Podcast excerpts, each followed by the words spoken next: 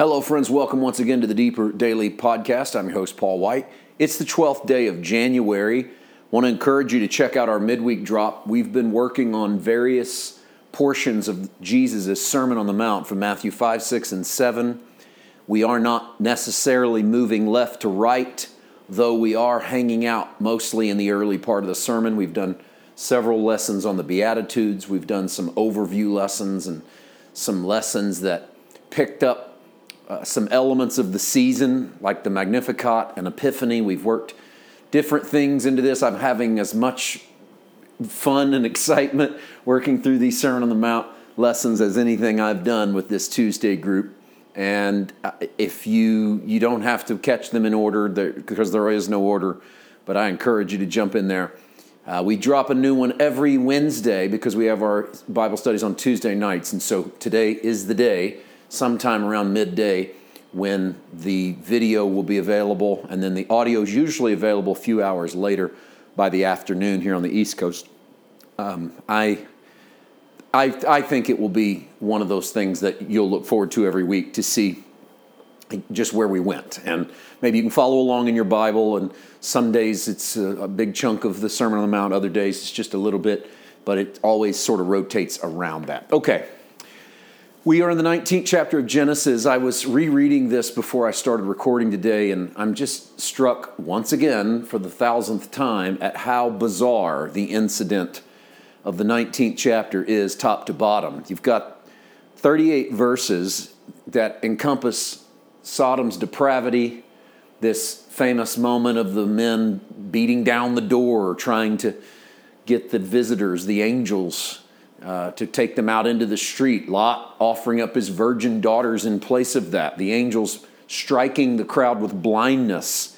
And then the angels warning Lot to get out of the house. The sons in law laughing at Lot, thinking he's nuts. Lot with his wife and his two daughters being taken out of the city. And then all of these little details that pop up in the chapter. And I encourage you, if you haven't read Genesis 19 in a while, do so.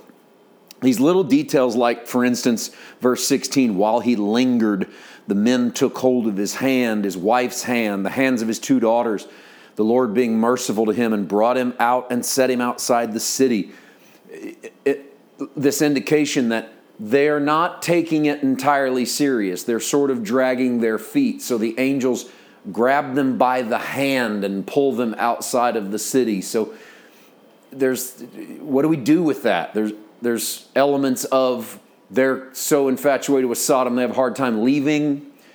There's also elements of he's going to deliver you whether you're quick to the faith or not, whether you're sharp about your about wisdom or not, or whether you know what's going on or not, he's going to grab you by the hand. It's not just a matter of him saying, go, but there are certain moments or maybe uncertain moments in your walk where God's going to step in, intervene, and do exactly what He's going to do.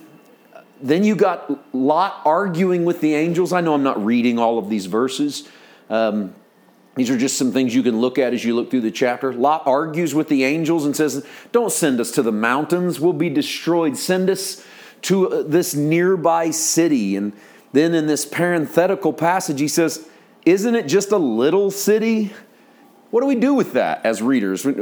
Part of it is that we assume there's something in the mountains, at least a people, maybe a tribal people of whom Lot is afraid, but his heart is sort of in tune to the city. And if it can't be Sodom, let it be a city. And then he defends it by saying, well, it's just a little city, as if the problem with cities is that they're big. So if I could find a little city, wouldn't that be more acceptable? Um, interesting. Then the fact that, and almost like an aside, Lot's wife looks back in verse 26 and becomes a pillar of salt. And Lot doesn't say a word about that. It's just one of those things. And you could almost just overlook this and forget about it if not for the fact that of all of the stories of the Old Testament, Jesus doesn't tell many of them in the Gospels. He doesn't talk about too many incidents in the Old Testament. He doesn't mention David killing Goliath.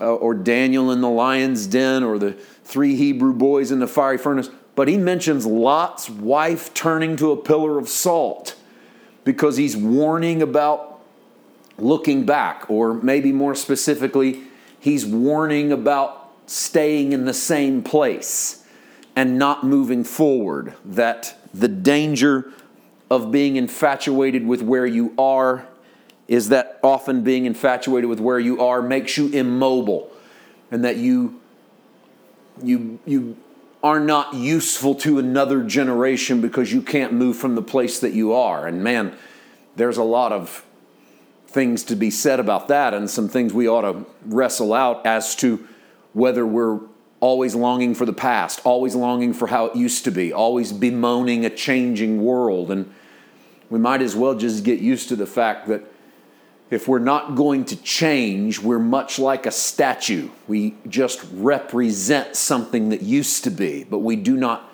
show potential. Statues do not show potential, by the way. Statues show what was.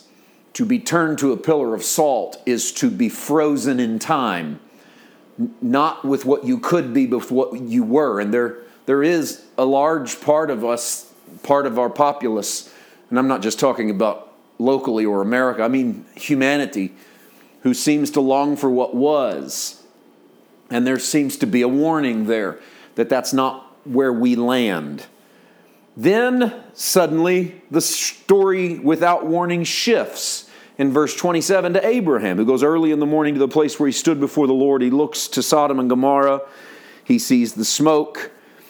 And then God remembered Abraham and sent Lot out of the midst of the overthrow and he overthrew the cities. And it almost seems as if those verses are a little bit out of place. God doesn't just now remember Lot, it's as if the verse is telling us why God remembers Lot.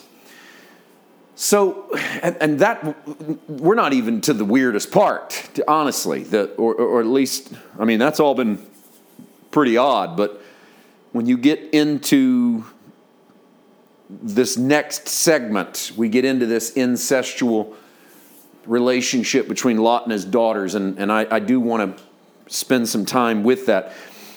But I want to close today, strangely, in Second Peter. 2 Peter chapter 2 actually mentions Lot when he says, Turning the cities of Sodom and Gomorrah into ash, condemn them to destruction, making them an example to those who afterward would live ungodly. And God delivered righteous Lot, who was oppressed by the filthy conduct of the wicked. For that righteous man dwelling among them tormented his righteous soul from day to day by seeing and hearing their lawless deeds. Then the Lord knows how to deliver the godly out of temptations and to reserve the unjust under punishment for the day of judgment. So when Peter looked back on the story of Lot, he saw Lot as the righteous being delivered from the destruction and consider that Peter and the other apostles are writing to a pre AD 70 world and they know there's a destruction coming and they're believing that they're going to be reserved from it. I, I, I also want to, you know what, we're going to. We're going to work on this verse a little bit tomorrow from 2 Peter because I see something there that I really want to bring to you and I just don't want to squeeze it today and I don't want to hold you any longer. So tomorrow, in an unusual step, we'll sidestep over here to 2 Peter and work on this before finishing out that chapter in Genesis. I'll see you then. God bless.